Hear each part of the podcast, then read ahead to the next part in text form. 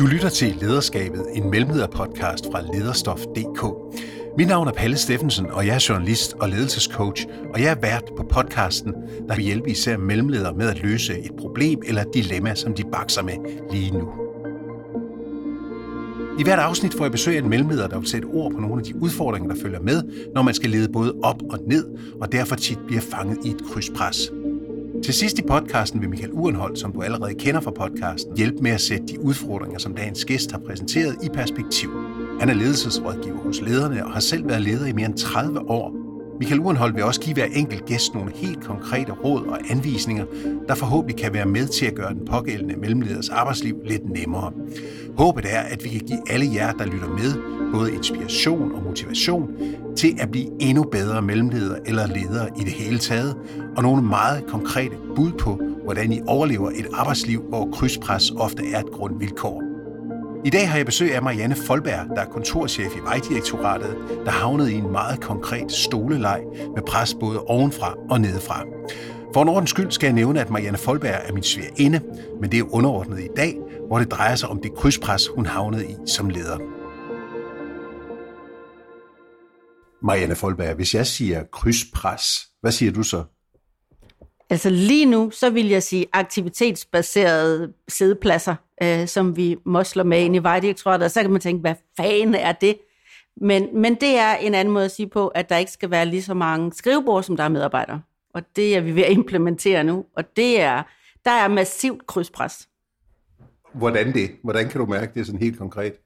Jamen, jeg kan jo mærke, at jeg har en direktion, som er begejstret, fordi det sparer penge, og vi bliver moderne, og vi er, vi, vi er sådan en, en moderne arbejdsplads. Og så har jeg øh, medarbejdere, som jo nærmest går helt grædende hjem over, jamen, hvor skal jeg sidde, og hvad nu, hvis jeg kommer ind? Og jamen, jeg har et forhold til min stol, hvad skal jeg gøre med den?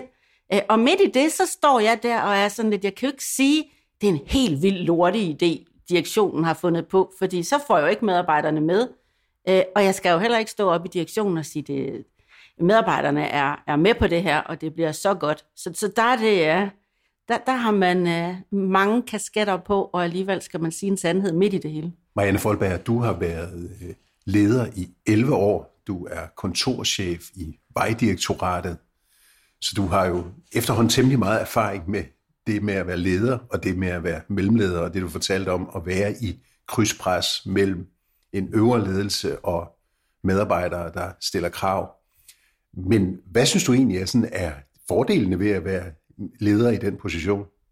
At det er jo det, jeg synes, der er det spændende. Fordi altså, det at lede, det, altså jeg kan godt lide kontakten med medarbejderne, og den har jeg egentlig aldrig lyst til at give slip på.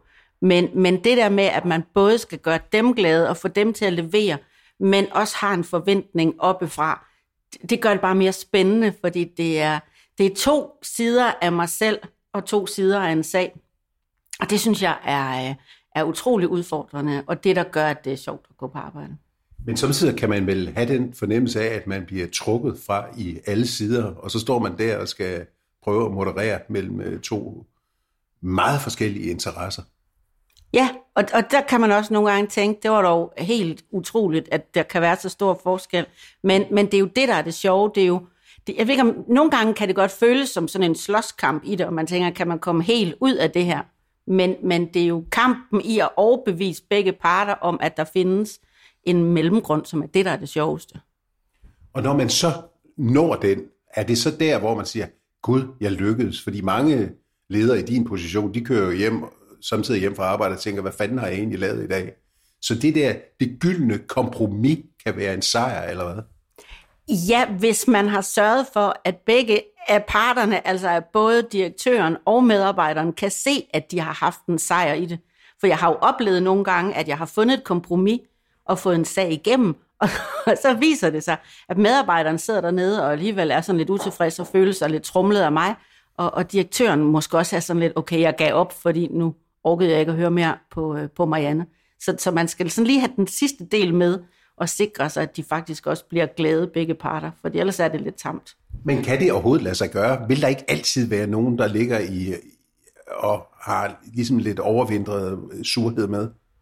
Jeg synes ikke surheden, måske mere er jeg blevet opmærksom på, i stedet for kun at gå på sagen og overbevise dem om sagen. Altså, hvorfor, hvorfor skal vi sige ja til det her?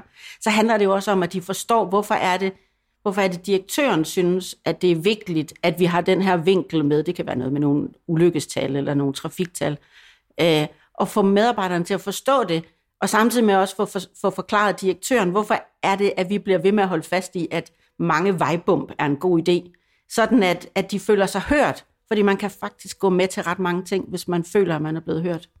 Så det er de dage, du tænker, hvor er jeg glad for mit job, når det lykkedes, at man lander som nogle kompromiser, eller man lander nogle gode løsninger?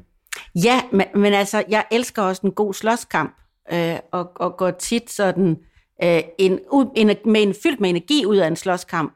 Øh, og, og det, så nogle gange, så tror jeg også, at jeg får mere ud af det, end, øh, end mine medarbejdere. Og det er jo så derfor, at jeg nogle gange er en god kontorchef, fordi jeg så ikke går uden om, om kampen, og alligevel prøver at udfordre direktionen, men også udfordre dem, så vi ikke bare siger ja, hver gang vi, øh, vi bliver bedt om et eller andet fra direktionen, eller direktionen også oplever, at jeg også går i klins med medarbejderne.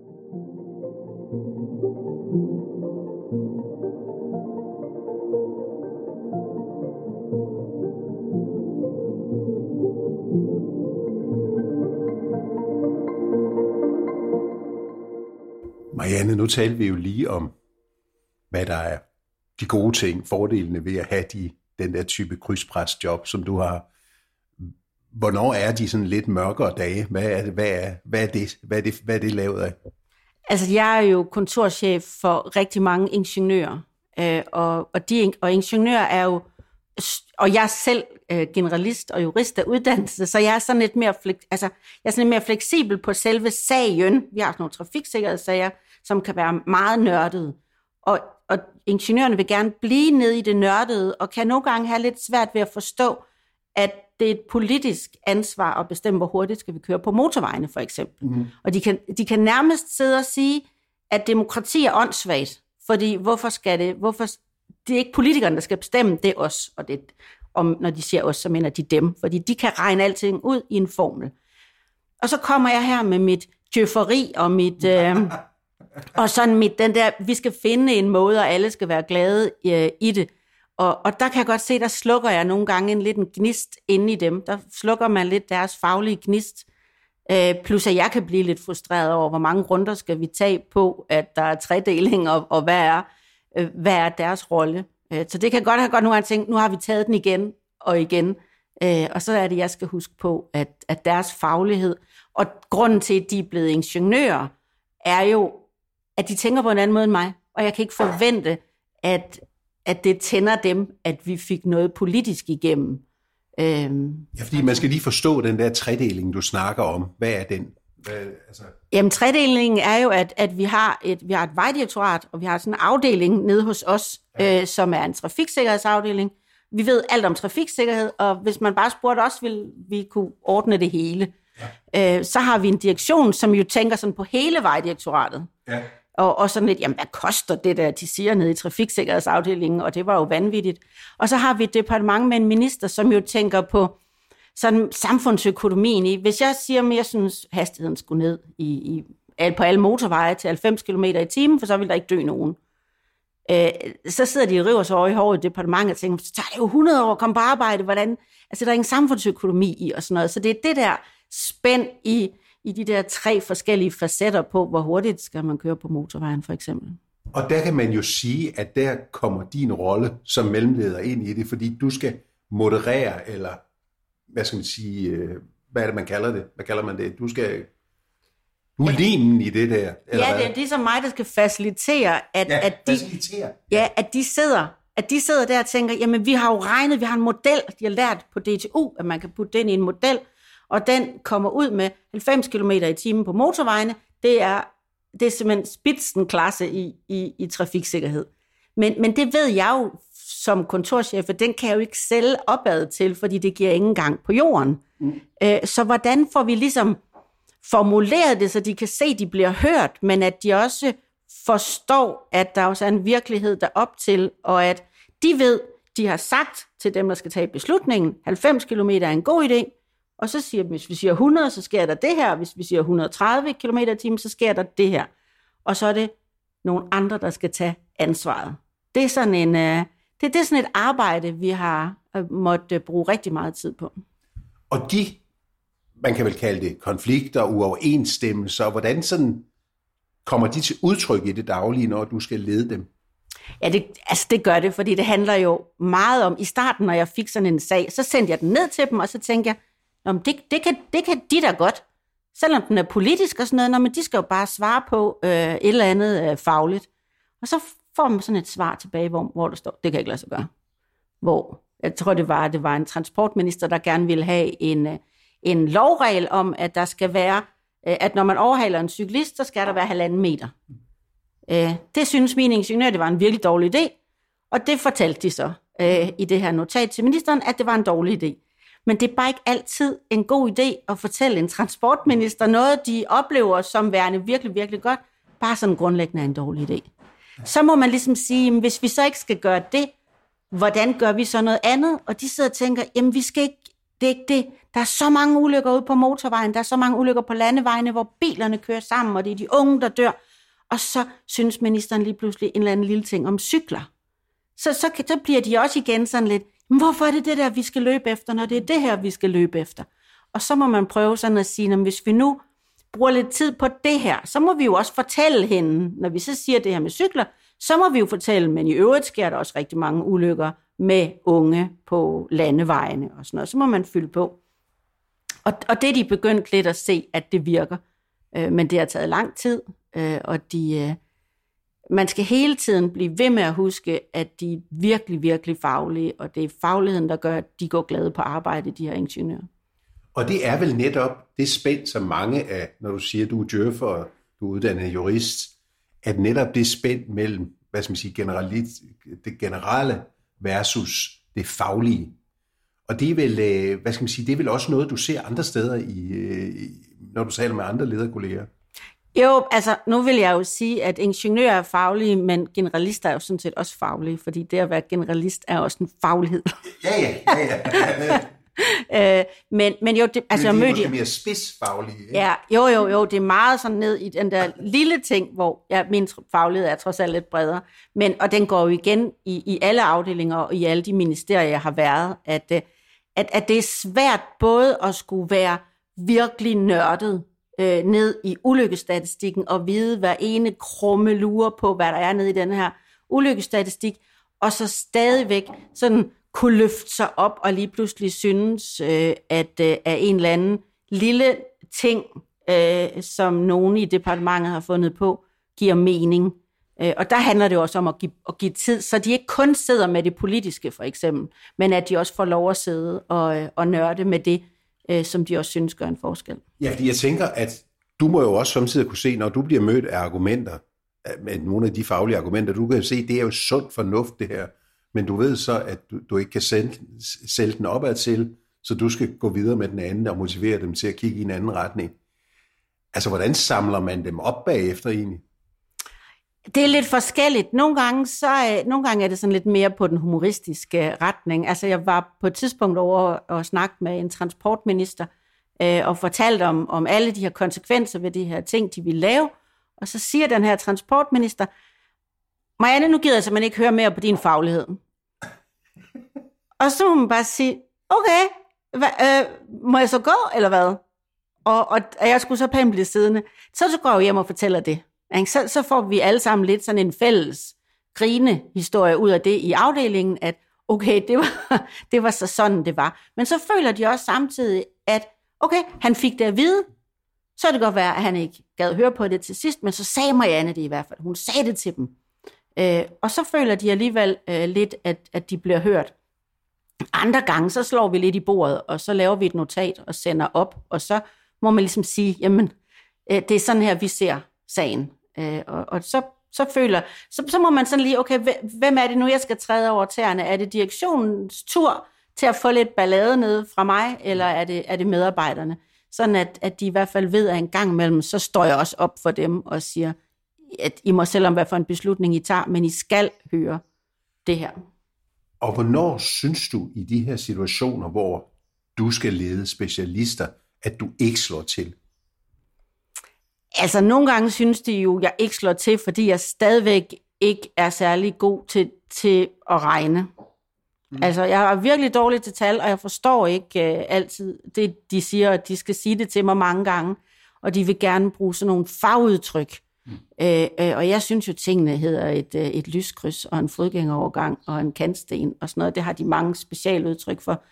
Uh, og, og der, hvor jeg så mislykkes, det er, hvis de ikke synes, jeg repræsenterer dem godt nok, fordi I, jeg kommer til ja, i den faglige øh, debat, hvis jeg ikke Altså det har vi snakket meget om, når jeg for eksempel er i news eller, eller i TV-avisen, så, bliver, så synes jeg, jeg er nødt til at tale hverdags, helt almindeligt sprog, øh, fordi ellers er der ikke nogen, der forstår, hvad jeg siger, og derfor har de følt, at jeg ikke har repræsenteret dem godt nok, fordi det har jo, præcisionen af den har manglet, og det har jo ikke været helt rigtigt, og de synes, det er lidt træls, når deres kolleger så må sige, ved man ikke, der er forskel på, om, om det er en, en cykelsti, eller om det er en kantbane, og sådan noget. Altså, så det er der, hvor det indimellem crasher. Ja, og så min utålmodighed i, at jeg synes, jeg havde forklaret det politiske setup og det politiske ønske, øh, og ikke havde gjort det godt nok. Altså ikke gjort det mange gange nok. De glemmer det, fordi det er ikke det, der er deres interesse. Øh, og nogle gange så glemmer jeg, at de ikke synes, at en politisk sag er helt lige så spændende, som, som jeg kan synes, den er. Øh, og glemmer at få forklaret, hvad det er, der er det spændende i det for dem.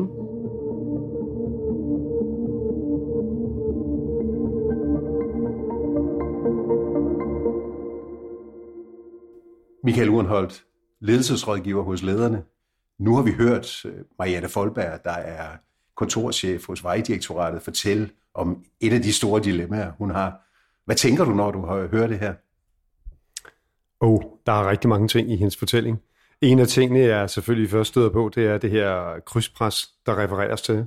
Du refererer til det, hun taler om det. Øh, det er jo klassisk. Det er jo noget, som rigtig mange ledere de oplever især hvis man sidder på et lidt højere ledelsesniveau, hvor man har en reference ind i en direktion, der sætter en retning, og du skal oversætte øh, deres budskaber og beslutninger til nogle medarbejdere, der måske arbejder mod nogle helt andre mål, og som ikke øh, ser tingene, som en direktion gør, eller som chefen ser det. De vil typisk se det.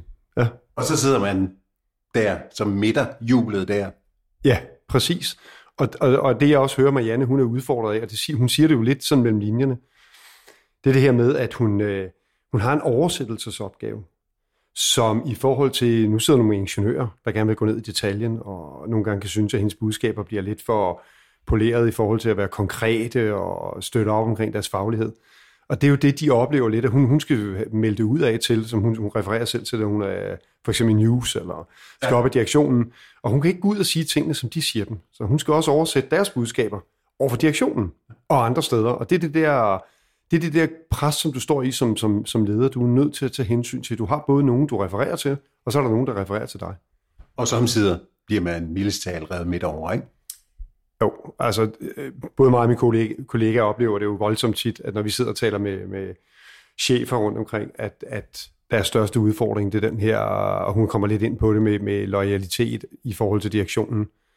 Altså, hvor, hvor ligger min loyalitet? Øh, og det skal vi så måske ikke ind i lige nu, men jeg, jeg har jo også min klar holdning til det. Ikke?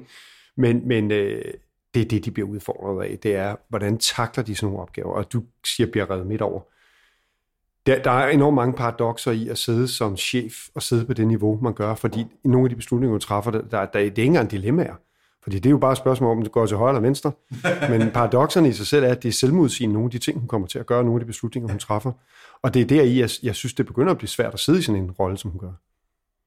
Skal vi ikke lige prøve at høre øh, hendes store dilemma med de ja, der ja. funktionsarbejdspladser?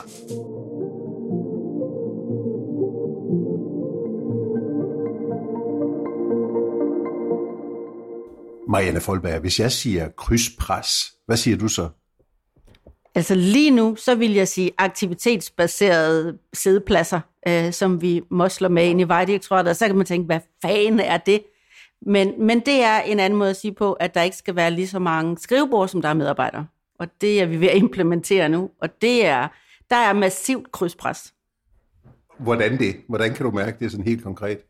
Jamen, jeg kan jo mærke, at jeg har en direktion, som er begejstret, fordi det sparer penge, og vi bliver moderne, og vi er, vi, vi er sådan en, en moderne arbejdsplads. Og så har jeg øh, medarbejdere, som jo nærmest går helt grædende hjem over, jamen, hvor skal jeg sidde, og hvad nu, hvis jeg kommer ind? Og jamen, jeg har et forhold til min stol, hvad skal jeg gøre med den?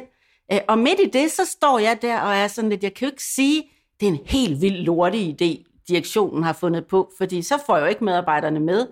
Øh, og jeg skal jo heller ikke stå op i direktionen og sige, det, medarbejderne er, er med på det her, og det bliver så godt. Så, så der, er det, ja, der, der har man øh, mange kasketter på, og alligevel skal man sige en sandhed midt i det hele. Ja, man har mange kasketter på, og alligevel skal man sige en sandhed midt i det hele. Hvordan gør man det i det her tilfælde? Mit, mit udgangspunkt i det her, når jeg hører det, det vil være, at hun selvfølgelig det ene sted, at hun nødt til at gøre klar for direktionen, at det er en udfordring at få implementeret det her. Og det er jo med udgangspunkt i, hvad er det for nogle, nogle medarbejdere, hun har? Hvad er det for nogle præferencer, de har? Altså nogle af hendes medarbejdere, øh, og hun, hun siger det også øh, i, i øh, hendes fortælling, hun har jo ingeniører, og nogle af dem lidt nørdet, og nogle af dem, øh, nu siger jeg ordet nørdet, og det kan godt være, det er forkert at sætte mine på, så vil jeg ikke gøre dem alle sammen, men, men, men de har nogle præferencer, og de er fokuseret på deres arbejde, og så længe de trives og har det godt, så skal der ikke så meget til, for de, bare de får lov til at arbejde med det, de synes er interessant. Og alligevel, så viser det jo bare et godt eksempel på det her. Hun møder jo en massiv modstand dernede, fordi de er utrygge.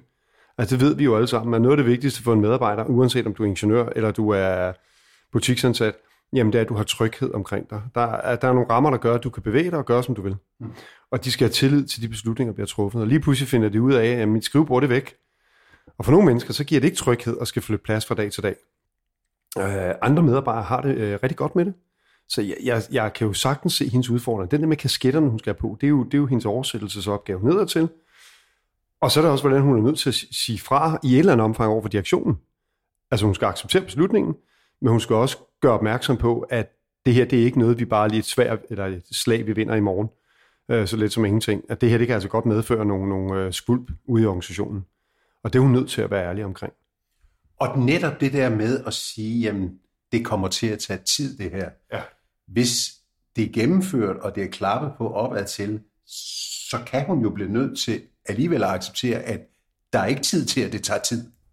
Jamen det er klart, men så skal man også ture og gøre tydeligt over for direktionen, beslutningstagerne, at det kan have nogle konsekvenser. Og altså den tid, vi er inde i lige nu, så ved jeg godt, at der er nogen, der taler om, at det kan da gå lidt ned ad bakke igen, men den tid, vi er inde i lige nu, øh, der er altså mangel på arbejdskraft, og det er næsten lige meget, hvad for nogle øh, sektorer, jeg, hvor jeg taler med chefer og så videre, så kan de ikke få medarbejdere, og når vi taler af IT-folk, ingeniører og så videre, de, find, de, de er der ikke bare i metermål.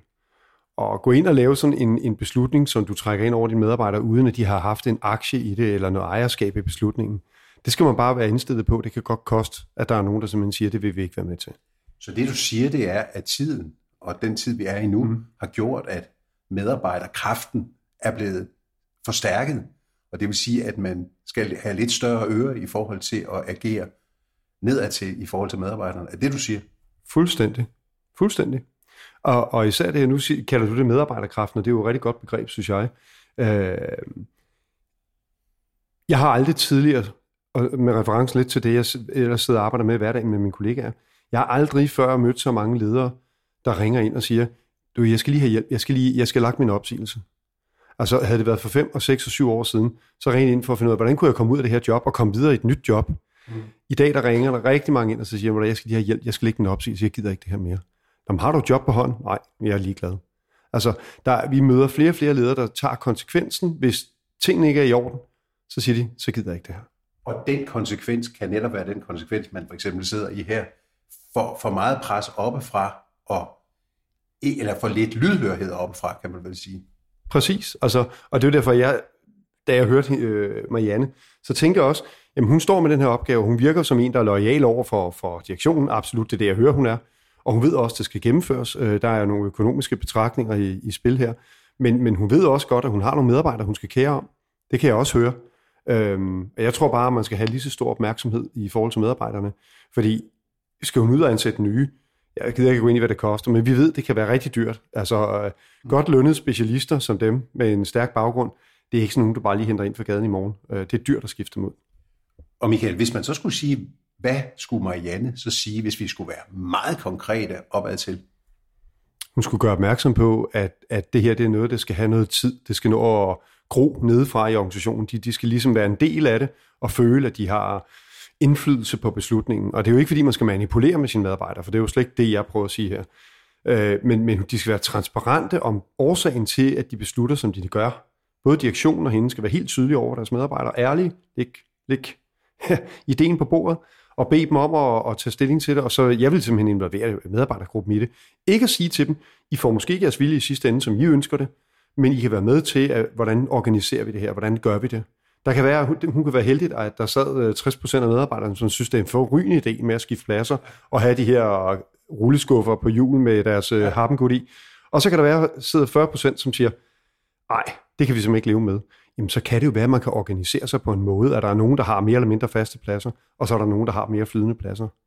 Og hvis så, at hun får at vide op til, der er ikke, altså det er gennemført, det er det, vi skal, yep. det er en moderne måde at arbejde på. Corona har lært os, der er hjemmearbejdspladser, vi skal være færre, vi kan ordentligt købe spare nogle penge på husleje, hvad det nu er, vi kan indrette os på en anden måde.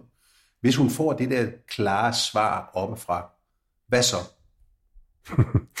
ja, så spurgte vi om loyaliteten, ikke? og hun er jo nødt til at være lojal. Og så vil jeg jo sige, at virkeligheden, den er jo ikke altid sådan, som direktøren ser det. Uh, det er ikke dem, der lige står dernede og tæller på fingre. Uh, Men det er andre bestemmer jo ikke. Det er rigtigt. Men jeg, jeg, jeg, hånden på hjertet, hvis der er en, der ringer ind og spørger mig, så vil jeg sige, okay, hvor langt, hvor langt kan du gå, og hvad er vigtigt for dig som chef? Og hvis det var for hende er hammerne vigtigt, at hun har sine medarbejdere med i det her, mm. og hun skal stå på mål for dem, og det er lige så vigtigt for hende som at stå på mål for direktionen, for det er jo det, der er hendes opgave. Ja. Så må hun gøre op med sig selv, jamen er hun villig til, måske ovenikøbet, og det spørger jeg mange om, tit og ofte, når vi kommer i sådan nogle altså, virkelig paradoxale beslutninger, de skal træffe, så siger tit og ofte, hvad er du villig til? Er du villig til at sætte dit job på spil? Eller ej? Jeg taler ikke om, at hun skal gå op og vifte direktionen med sit job om næsen og sige, at hvis jeg ikke får min vilje, så er jeg smuttet. Men at hun måske efterlever direktionsbeslutning, men laver en tilpasset udgave nede blandt sine folk. Og det er jo ikke noget, man behøver at tale højt om, og det er jo ikke alle, der opdager det. Altså, der er, altså sådan er virkeligheden jo. Der er mange mennesker, der ikke aner, hvad der foregår next år. Så det, det, du siger, det er, at hun faktisk skal følge sin egen vej, og hun behøver ikke at informere 100% opad til, eller hvad? Det er det, jeg vil foreslå. Ja, altså for det første, så tror jeg ikke, de interesserer sig 100% opad til. Det, der er deres mål, det er at spare sidepladser, og derved kvadratmeter, og med færre kvadratmeter, mindre husleje. Det er jo det, der er formålet. Mm. Øh, og hvis hun ellers kan efterleve det, men at gøre det på sin egen måde, så tænker jeg da, så har hun måske en god case. Og det er derfor, jeg vil bruge de der kloge hoveder, hun er siden, der er vant til at problemløse. Jeg vil da tage dem med i den her kabale. Det kan være, de er meget bedre til at se nogle muligheder, end direktionen er til at se muligheder. Tak skal du have, Michael. Du har lyttet til Lederskabet, en mellemlederpodcast med Palle Steffensen og Michael Urenholdt. I dag med kontorchef i Vejdirektoratet, Marianne Folberg, som gæst. Vi håber, at du er blevet inspireret af vores podcast, og husk, at vi har skrevet en artikel om Marianne Folbergs udfordringer og Michael Urenholds konkrete råd på lederstof.dk, hvor du også kan finde en masse andre artikler og podcast, som klæder dig på med ny viden, konkrete værktøjer og perspektiver for andre ledere på alle niveauer. Lederstof.dk udgives af lederne, som er Danmarks største interessefællesskab for ledere med omkring 130.000 medlemmer.